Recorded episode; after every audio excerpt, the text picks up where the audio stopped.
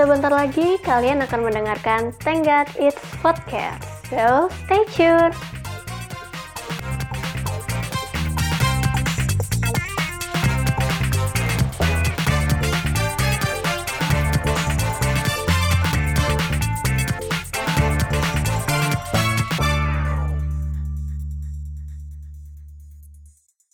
Halo, ketemu lagi sama Nindi di hari Jumat tanggal 20 April 2018. Kalau sekarang tanggal 20 berarti besok tanggal 21 April yang artinya diperingati sebagai Hari Kartini. Ya, betul. Kenapa kita memperingati Hari Kartini di setiap tanggal 21 April? Karena Ibu Raden Ajeng Kartini itu lahir di tanggal 21 April dan beliau sudah memberikan sumbangsih yang begitu besar untuk memperjuangkan kaum perempuan khususnya agar bisa menuntut ilmu setinggi-tingginya. Jadi terima kasih banget buat Ibu kita Kartini karena sekarang kita perempuan-perempuan Indonesia udah nggak perlu mikirin privilege untuk bisa dapat ilmu di sekolah. Karena kalau di zaman Ibu Kartini dulu kan kita harus dari um, keluarga bangsawan, dari keluarga berdarah biru untuk bisa merasakan punya pengetahuan. Nah sekarang kita bisa dapat pengetahuan secara bebas berkat Ibu Kartini. Tapi ya, di saat hari ini tuh kita udah bisa sekolah tanpa harus punya privilege tertentu. Yang aku agak mengelus dada itu kemarin aku baca soal berita remaja SMP yang nikah karena alasan takut tidur sendirian. Nah, ini masuk ke berita yang lagi hot di minggu ini. Jadi seperti episode sebelumnya, aku akan memberikan kalian berita yang lagi panas-panasnya. Dan berita itu adalah dua remaja berusia 15 tahun di, um, aku lupa tepatnya di kota mana, tapi di Sulawesi Selatan. Itu mereka minta dinikahkan dengan alasan takut tidur sendirian. Oke, okay. sepertinya para adik-adik ini nggak tahu ya betapa nikmatnya bisa menguasai kasur, goler-goler ke sana kemari tanpa harus rebutan selimut. Nggak tahu, itu nikmat banget gitu. Tapi kalian jangan keburu ngejudge dulu karena kok kayaknya alasannya cuman gitu doang gitu kan. Nggak, jadi latar belakang si adik perempuan ini, si calon pengantin cilik ini, ibu si perempuan ini sudah meninggal dan bapaknya sering pergi keluar kota untuk urusan pekerjaan. Sedangkan keluarganya sepertinya kurang ini ya, kurang apa sih? Kayaknya nggak deket. Aku nggak tahu ya karena berita yang ada tuh simpang siur. Katanya tantenya nggak mau ngurusin dia lah. Ada yang bilang karena memang dia ngerasa di rumah selalu home alone kayak gitu. Aku nggak tahu berita yang benar yang mana. Ya intinya dia kesepian lah Akhirnya karena dia sudah punya pacar yang sama usianya, jadi kalau nggak salah si cowok itu umurnya 15 tahun 10 bulan apa ya? Sedangkan si ceweknya itu 14 tahun 9 bulan. Aku lupa, pokoknya ya masih sekitar 15 tahun itu. Mereka pacaran di sekolah, terus ya akhirnya karena si tantenya melihat anak dua ini udah sering jalan bareng akhirnya sekalian aja dinikahin. Toh si ceweknya juga takut kan tidur sendirian. Jadilah mereka berdua berangkat tuh ke KUA mungkin minta persetujuan KUA untuk menikah tapi sama pihak KUA-nya itu awalnya ditolak. Karena pihak KUA nggak mau mengizinkan anak di bawah umur untuk menikah itu alasan KUA masuk akal sih karena juga bertentangan dengan undang-undang yang mengatur usia minimal perkawinan. Jadi di UU kita itu diatur usia minimal perkawinan bagi perempuan itu 16 tahun dan bagi laki-laki 19 tahun. Dua orang ini tentu aja nggak ini dong nggak um, memenuhi syarat usia minimal perkawinan, maka si KUA menolak. Tapi lucunya si keluarga kedua pengantin ini malah mengajukan banding dan pengadilan agama menyetujui banding tersebut. Gila nggak tuh? Jadi si majelis hakim ini mendapatkan informasi dari keluarga kalau dua anak ini udah sering barengan, ya pacaran lah istilahnya. Dan tahu nggak kalimat apa yang bikin aku melongo? Ini aku kutip ya, quotes. Kalau zina, siapa yang mau tanggung jawab? End quotes. Itu kata si majelis hakim yang mengabulkan permohonan keluarga pengantin. Speechless banget gak sih? Kayak, oke, okay, jadi satu-satunya solusi untuk menghindari zina tuh cuma nikah muda gitu itu kan kayak ah nggak masuk akal aja gitu loh ya menikah itu bukan hanya sebatas untuk memuaskan hawa nafsu kamu aja menikah itu bukan hanya sebatas untuk bisa enak-enak kemudian halal nggak dosa malah dapat pahala enggak lebih banyak lagi yang harus kita pikirkan untuk menikah. Harusnya tuh kayak gitu, bukan karena ingin segera menghalalkan lalu akhirnya menikah atau biar katanya menghindari zina. Aku sih nggak setuju ya. Ini ada kaitannya juga dengan uh, beberapa aksi yang sudah marak beredar di Indonesia. Mungkin kalian juga pernah dengar aksi ini.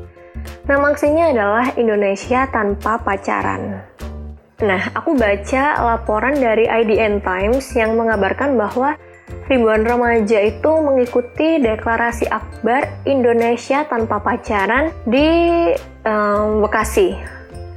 Itu aku lupa tanggal tepatnya tanggal berapa, tapi masih dalam kurun waktu minggu ini. Dan yang datang untuk mengikuti deklarasi akbar itu nggak cuma dari Jabodetabek aja, tapi juga dari luar Jawa, mulai dari Sulawesi, dari Sumatera, dan mereka yang datang ini statusnya bukan hanya yang um, sudah menikah, bahkan pelajar dan mahasiswa pun ada gitu loh. Um, aku nggak yakin sih mereka yang ikutan aksi ini tuh dulunya nggak pernah pacaran sama sekali. Aku tuh nggak yakin. Pasti ada lah beberapa dari mereka yang pernah pacaran. Terus karena sekarang itu kayak akun-akun yang mengajak untuk kita menikah muda itu kan lebih banyak ya. Kayak gerakan itu tuh masif banget dilakukan di media sosial apa pun, mulai Twitter, Facebook, Instagram, itu banyak banget akun-akun dakwah yang mengajak kita untuk no pacaran, menikah muda yes. Hah, sebenarnya itu sih tujuan gerakan Indonesia tanpa pacaran ini. Jadi Indonesia tanpa pacaran ini ternyata itu lahir dari kegelisahan si penggagasnya. Aku lupa namanya siapa, yang melihat kalau pemuda masa kini itu rusak katanya sih rusak akibat pacaran dan pergaulan bebas ini aku pengen ngajak ngomong sih emasnya sih. Maksudnya rusak tuh kayak gimana sih? Um, indikatornya rusak itu apa gitu loh. Apakah rusak yang dia maksud itu memang akibat pacaran dan pergaulan bebas? Karena kalau aku sebagai manusia, aku dikatakan sebagai manusia yang rusak, aku tersinggung sih, karena men kita tuh manusia kita bukan robot yang dalam artian kayak kasar banget sih. Ngatain manusia rusak itu kasar banget uh, gimana ya? Kayak mengobjektifikasi manusia. Kayak manusia tuh dibendakan seolah-olah manusia benda mati. Padahal enggak kita tuh berevolusi kita punya perasaan kita punya pikiran. Jadi kalau menyematkan istilah rusak kepada pemuda masa kini itu ya aku sih tersinggung gitu loh. Uh, Sebenarnya kalau misalkan si penggagasnya Indonesia tanpa pacaran ini gelisah dengan banyaknya orang-orang yang bergaul secara bebas, itu solusinya gampang sih. Ya kamu nggak usah ikut-ikutan bergaul sama dia, karena kalau aku, prinsipku adalah dosaku adalah dosaku, imanku adalah imanku, dosamu adalah dosamu, imanmu adalah imanmu. Agama itu adalah suatu hal yang bersifat privasi. Agama itu, kalau di agama aku ya, memang ada dua tujuannya. Yang pertama, kita ke pencipta, dan yang kedua, kita ke sesama manusia. Tapi harusnya kita ke sesama manusia itu tahu batasannya itu apa aja yang nggak boleh dilewatin. Kalau kamu mulai ngurusin agama orang, menurutku kamu sudah ngelewatin garis yang sudah ditentukan. Aduh, ini kok jadi melebar ke mana-mana. Oke, balik lagi ke persoalan menikah muda ini. Jadi sebenarnya umur berapa sih bisa dikategorikan um, sebagai nikah muda? Kalau menurut BKKBN atau Badan Kependudukan dan Keluarga Berencana Nasional, Usia ideal menikah itu untuk perempuan 20 tahun dan untuk laki-laki 25 tahun. Tapi kalau KPAI atau Komisi Perlindungan Anak Indonesia, dia mereka mengatakan bahwa usia ideal menikah itu untuk perempuan 18 tahun dan untuk laki-laki 21 tahun. Beda ya, kalau yang BKKBN tadi 20-25, kalau yang ini 18-21. Nah, sedangkan KPP KPPPA panjang ya singkatannya. Jadi Kementerian Pemberdayaan Perempuan dan Perlindungan Anak itu menyatakan bahwa usia ideal menikah untuk perempuan adalah umur 20 tahun dan untuk laki-laki umur 22 tahun. Kalau aku sendiri, aku pribadi setuju dengan usia ideal menikah menurut BKKBN 20-25. Kenapa? Karena menurutku di usia 20 itu perempuan sudah bisa, ini perempuannya yang usianya 20, di usia 20 itu perempuan sudah bisa memikirkan apa yang baik dan buruk baginya dan menurutku mentalnya pun sudah terbentuk. Meskipun ya kita nggak memungkiri ya ada beberapa perempuan berusia 20 yang masih kekanak-kanakan atau masih belum bisa mengatasi permasalahan hidup secara dewasa. Tapi umur 20 itu ya tengah-tengah lah. Maksudnya nggak terlalu muda banget dan nggak terlalu mateng banget. Jadi masih bisa dibentuk. Nah untuk laki-lakinya kenapa 25? Karena aku pernah baca di suatu buku, aku lupa buku apa. Entah ya itu buku atau artikel, aku lupa. Jadi katanya perempuan itu pikirannya lima tahun lebih dewasa dibandingkan laki-laki. Jadi kalau misalkan um, perempuan berusia 20 ketemu sama pasangan yang berusia 25 tahun, itu pikirannya bisa nyambung karena ya mereka sama-sama berada di state yang sama gitu loh. Pikiran mereka berada di usia 25 meskipun secara angka perempuannya masih usia 20. Nah, makanya aku setuju sama usia ideal menikah menurut BKKBN. Dan di usia 25 biasanya laki-laki sudah mendapatkan pekerjaan. Jadi untuk penghasilan yang bisa menyokong kehidupan rumah tangga mereka ke depannya itu sudah ada. Nggak perlu takut um, ini nanti besok istriku mau dikasih makan apa, anakku mau dikasih susu apa. Karena umur 25 rata-rata biasanya para laki ini sudah memiliki pekerjaan dengan penghasilan yang tetap. Kenapa aku sangat amat nggak menyetujui adanya nikah muda? Aku ya secara tegas mengatakan bahwa aku nggak setuju dengan gerakan Indonesia tanpa pacaran yang tujuannya untuk menganjurkan menikah muda. Aku sama sekali nggak setuju. Karena begini teman-teman, nikah muda itu berbahaya. Yang pertama bagi perempuannya, apalagi perempuan. Di usia yang relatif muda, itu sebenarnya organ reproduksi perempuan itu belum tumbuh secara matang. Jadi di usia-usia awal pubertas, karena usia puber orang itu beda-beda kan. Jadi aku anggap aja 17 tahun ke bawah ya. Di usia-usia awal pubertas itu organ reproduksi perempuan belum sepenuhnya matang. Rahimnya juga belum kuat karena baru tumbuh begitu kan.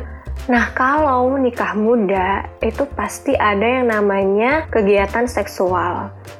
Kegiatan seksual ini Iya kalau kamu selalu terproteksi. Maksudnya kalau misalkan kebobolan ya kan, kita nggak pernah tahu dong. Misalkan kelepasan gitu, eh kelepasan. Terus ternyata nanti si perempuannya hamil di usia yang muda, itu membahayakan gitu loh bagi si calon ibu dan calon bayinya. Um, secara mental aja, di usia-usia yang masih muda, masih awal-awal pubertas, masih remaja, itu mental anak-anak usia belasan tahun itu belum stabil loh. Ingat nggak sih waktu kita dulu masih SMP, masih SMA, itu sering kan kita yang kayak um, galau-galau nggak jelas lah, atau berantem-berantem sama temen lah, atau yang dikit-dikit sensitif lah. Ya mungkin mas, meskipun di usia 20 sekian ini kita masih seperti itu, cuman kalau diingat-ingat lagi, waktu kita dulu masih belasan tahun itu kan sangat stabil, uh, sangat labil gitu loh. Makanya ada yang mencetuskan istilah ABG labil. Ya karena itu memang pemikiran kita tuh belum sepenuhnya stabil. Itu nanti akan berakibat ke kehamilan sang ibu. Ya, kita tahu kan, ibu hamil itu harus dijauhkan dari yang namanya stres. Apalagi ketika dia akhirnya punya bayi, kemudian melahirkan bayinya, mungkin bayinya bisa lahir dengan selamat, tapi belum tentu bayinya lahir dengan sehat. Kemungkinan untuk bayi lahir prematur dan berat badan rendah itu sangat amat mungkin bagi ibu-ibu muda. Maksudku ibu-ibu yang um, apa sih teenage mom karena kondisi rahim ibu itu baru memulai masa puber, yaitu tadi seperti yang sudah aku jelaskan, jadi belum matang kayak asupan gizi yang dimakan ibu ke bayinya itu juga nggak akan terserap secara sempurna karena ya tadi belum ranum lah ibaratnya. Jadi kalau misalkan pun ibunya melahirkan itu ya kelahiran bayi yang prematur itu juga akan menyengsarakan ibu kan. Maksudku ibu mana sih yang nggak sedih melihat anaknya lahir nggak sehat? Ketika ibunya sedih, anaknya lahir nggak sehat, akan menambah beban ibu lagi di kemudian hari. Nah, efeknya tuh panjang banget kalau kita nikah muda tanpa memikirkan dampak yang akan terjadi di kemudian hari. Gimana ya? Aku kalau mau ngomongin soal um, kemungkinan terburuk dari menikah muda itu, ketika ibunya hamil, si istri ini hamil, Ibu-ibu muda, teenage mom, itu rentan mengalami keguguran, bahkan meninggal saat proses melahirkan. Serem kan? Karena organ reproduksi ibu ini belum siap memelihara janin, ibaratnya kayak kaget gitu loh. Kayak misalkan kamu nih ya, kamu masih umur 10 tahun, kamu harusnya masih kelas kelas berapa sih sebutan 4 SD harusnya kamu masih ada di SD tapi kamu ketika ujian dicekokin ujian sekelas SMA nah kaget dong. Kamu nggak siap kan ngadepin itu semua? Nah itu sama kayak ketika ibu nggak siap untuk ngadepin ada sesuatu yang tumbuh di dalam tubuhnya. Itu serem. Aku tuh concernnya di situ. Nikah muda itu banyak ruginya untuk perempuan. Di sisi kesehatan itu kamu beresiko banget. Apalagi kalau sampai terjadi kehamilan itu resikonya besar banget dan di sisi mental atau psikis itu perempuan juga beresiko untuk mendapatkan kekerasan domestik. Um, memang kekerasan domestik itu nggak selamanya dilakukan oleh suami kepada istri. Tapi di pernikahan muda itu yang banyak terjadi adalah itu tadi mental suami yang belum dewasa akhirnya emosi-emosi yang belum terkontrol, kemarahan-kemarahan yang meluap itu ditumpahkan semuanya ke istri. Ini masih belum berbicara soal ini ya kekerasan fisik ya. Tapi ya kekerasan verbal juga itu menyakitkan loh, bahkan lebih menyakitkan daripada kekerasan fisik karena lukanya tuh luka batin coy, kayak trauma. Apa sih kalau katanya anak-anak sekarang itu berdarah, eh apa sih sakit tapi nggak berdarah. Nah, Bayangin, kamu yang pacaran, yang um, dikata-katain sama pacar aja udah sakit hati kayak gitu kan? Ini gimana kalau udah tinggal serumah, udah mau kalau misalkan mau udahan pun itu susahnya minta ampun karena harus ngurusin banyak sekali berkas dan kamu menerima makian-makian itu setiap hari itu stresnya luar biasa loh dan nggak semua yang aku sayangkan adalah di Indonesia itu sedikit sekali perempuan yang mau mengadu soal kekerasan domestik dan meminta pertolongan ke pihak berwajib. Bahkan beberapa oknum pihak berwajib pun menyalahkan korban atau biasanya malah mengabaikan laporan korban. Kayak istilahnya kasarnya tuh gini, kalau belum kalau belum koit mah ya udah kayak gitu loh dan tetangga-tetangga sekitar, orang-orang di lingkungan kita itu masih menganggap kekerasan rumah tangga itu adalah ranahnya rumah tangga itu. Jadi kalau misalkan kita mau memberikan bantuan gitu ya ke seseorang yang kita kenal mengalami kekerasan rumah tangga, itu kita dianggap ikut campur loh kalau di Indonesia. Budaya kita tuh masih kental dengan urusan rumah tangga ya urusan kamu dengan suamimu atau kamu dengan istrimu. Kita orang luar nggak perlu ikut campur. Tapi yang lucunya adalah ketika kamu nggak hamil-hamil atau ketika kamu nggak kunjung punya anak lagi, eh orang-orang sekitar tuh kepo. Orang-orang sekitar seolah-olah peduli, eh kapan punya anak, kapan ngasih adik buat si ini. Tapi ketika ada kekerasan rumah tangga, malah menutup mata, menutup telinga, gimana dong?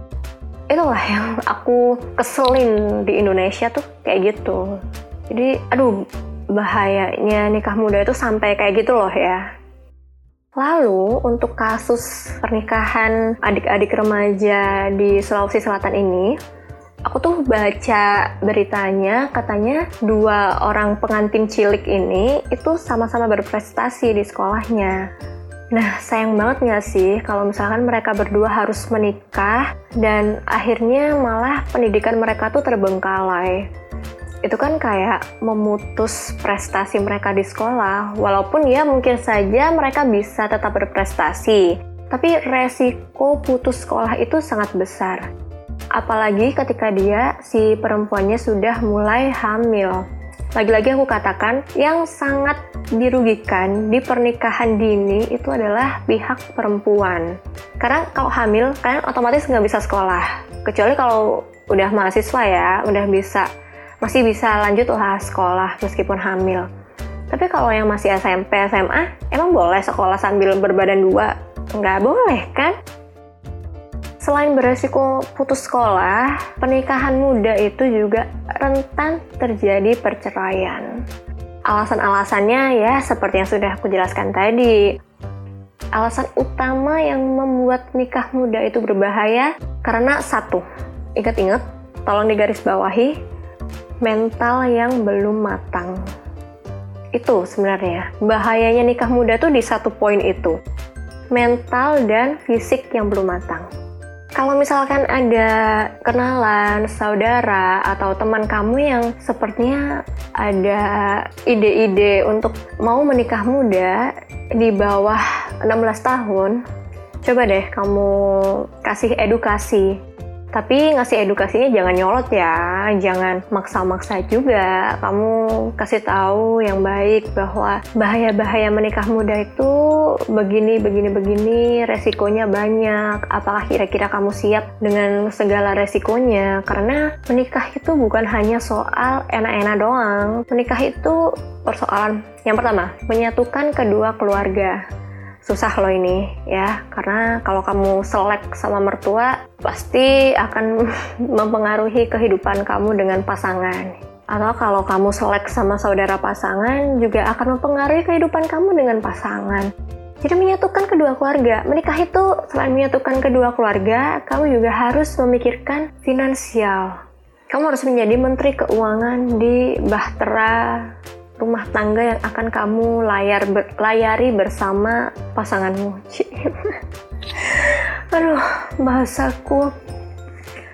Lalu yang ketiga, kamu harus siap mental menjadi um, nahkoda yang akan membawa kapal ini melaju. Buat si cowok, kamu harus siap menjadi kepala keluarga loh. Kamu harus siap menjadi pengambil keputusan utama di keluarga kecilmu. Ayo, kalau misalkan nih, kamu mau mutusin hari ini makan apa aja nggak bisa, gimana kamu mau membuat keputusan untuk keluargamu? Itu bukan keputusan yang mudah loh. Itu bukan kayak keputusan, ah aku hari ini pengen makan micin, ah aku mau beli ciki. Enggak, nggak kayak gitu. Banyak keputusan-keputusan rumah tangga yang harus diambil. Kira-kira siap?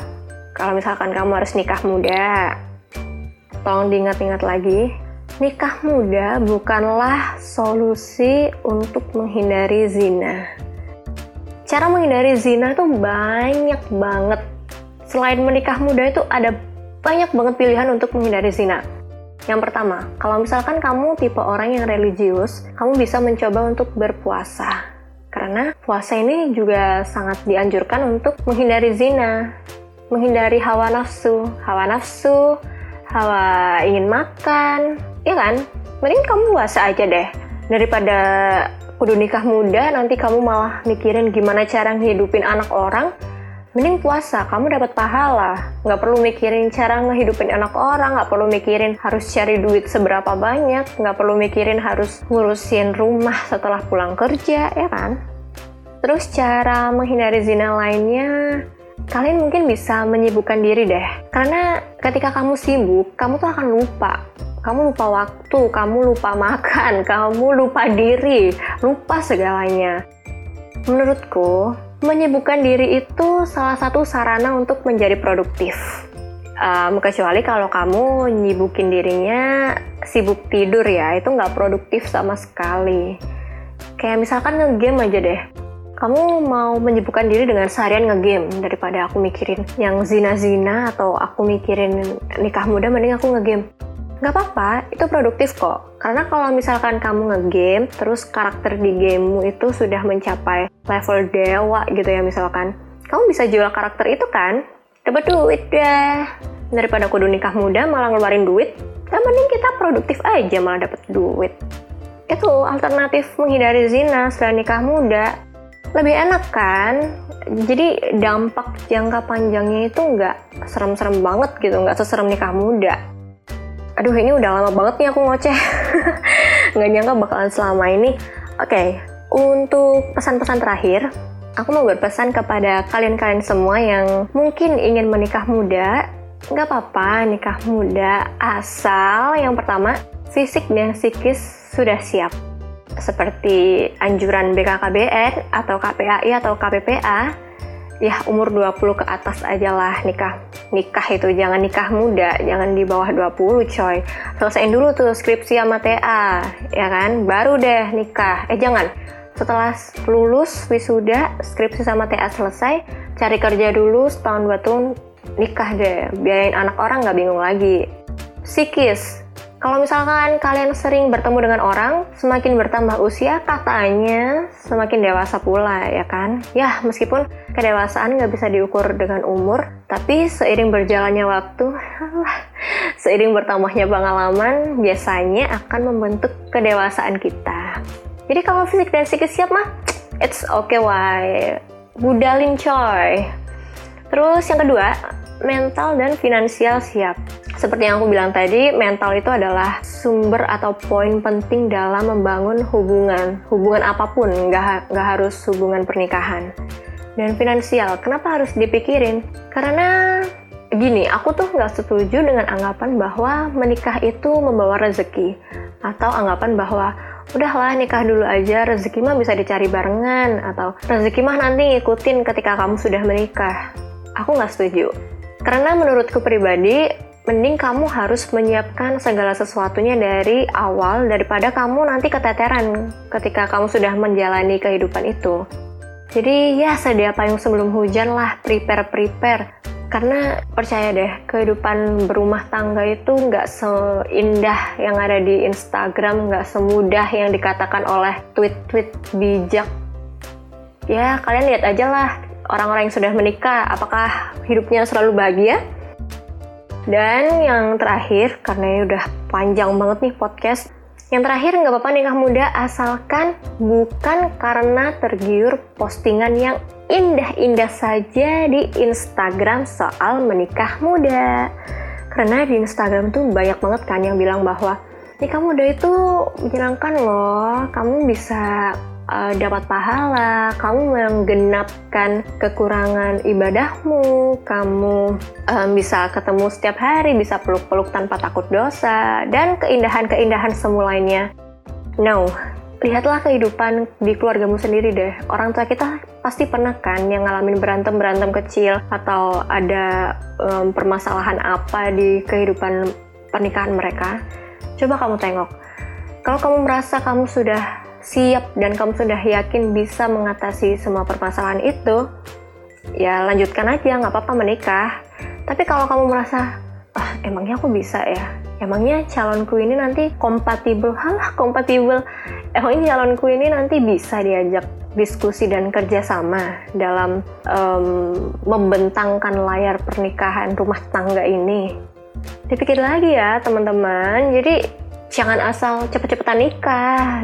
Nikah tuh jangan dijadiin kompetisi lah. Oke, okay? karena nggak semua yang terlihat oleh mata itu indah di dalamnya. Cie, sosokan banget. Ya, oke okay, kalau gitu ini udah lama banget aku nggak tahu kira-kira bakalan ada yang dengerin omonganku selama ini apa enggak. Tapi makasih banyak yang sudah mendengarkan sampai habis. Semoga ini nggak menimbulkan kontroversi karena ya bahasan ini cukup kontroversial ya, cukup um, menimbulkan pro dan kontra. Tapi nggak apa-apa. Yang mau diskusi sama aku silakan bisa komen di sini atau mention Twitterku @nindunia. Aku akan senang sekali dengan ruang diskusi yang kalian buka. Dan kalau gitu, Nindi sign up. Dadah!